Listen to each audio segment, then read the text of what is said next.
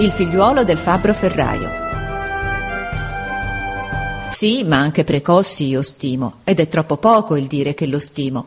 Precossi, il figliuolo del fabbro ferraio, quello piccolo, smorto, che ha gli occhi buoni e tristi e un'aria di spaventato così timido che dice a tutti scusami, sempre malaticcio, e che pure studia tanto. Suo padre rientra in casa ubriaco d'acquavite e lo batte senza un perché al mondo gli butta in aria i libri e i quaderni con un rovescione ed egli viene a scuola coi lividi sul viso, qualche volta col viso tutto gonfio e gli occhi infiammati dal gran piangere. Ma mai, mai che gli si possa far dire che suo padre l'ha battuto. È tuo padre che t'ha battuto, gli dicono i compagni. Ed egli grida subito: Non è vero, non è vero, per non far disonore a suo padre. Questo foglio non l'hai bruciato tu, gli dice il maestro mostrandogli il lavoro mezzo bruciato. Sì, risponde lui con la voce tremante, sono io che l'ho lasciato cadere sul fuoco. Eppure noi lo sappiamo bene che è suo padre briaco che ha rovesciato tavolo e lume con una pedata mentre egli faceva il suo lavoro.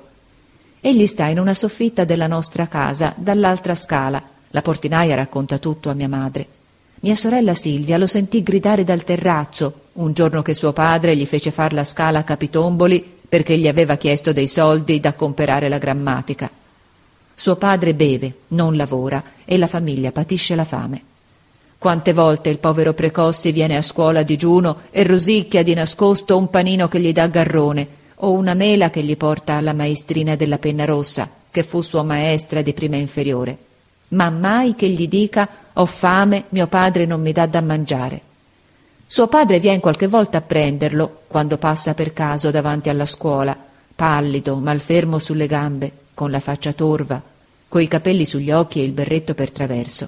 E il povero ragazzo trema tutto quando lo vede nella strada. Ma tanto gli corre incontro sorridendo e suo padre par che non lo veda e pensi ad altro. Povero Precossi.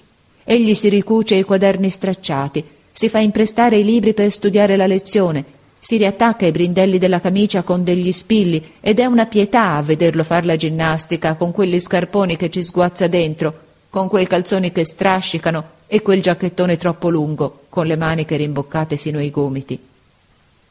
E studia, si impegna, sarebbe uno dei primi se potesse lavorare a casa tranquillo.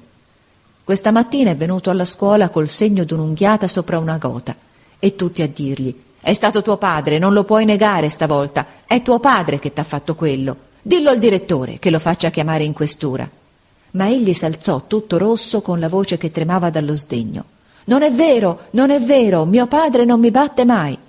Ma poi, durante la lezione, gli cascavano le lacrime sul banco e quando qualcuno lo guardava si sforzava di sorridere per non parere. Povero Precossi. Domani verranno a casa mia De Rossi, Coretti e Nelli. Lo voglio dire anche a lui che venga. E voglio fargli far merenda con me, regalargli dei libri, metter sossopra la casa per divertirlo e empirgli le tasche di frutte, per vederlo una volta contento, povero Precossi, che è tanto buono e ha tanto coraggio.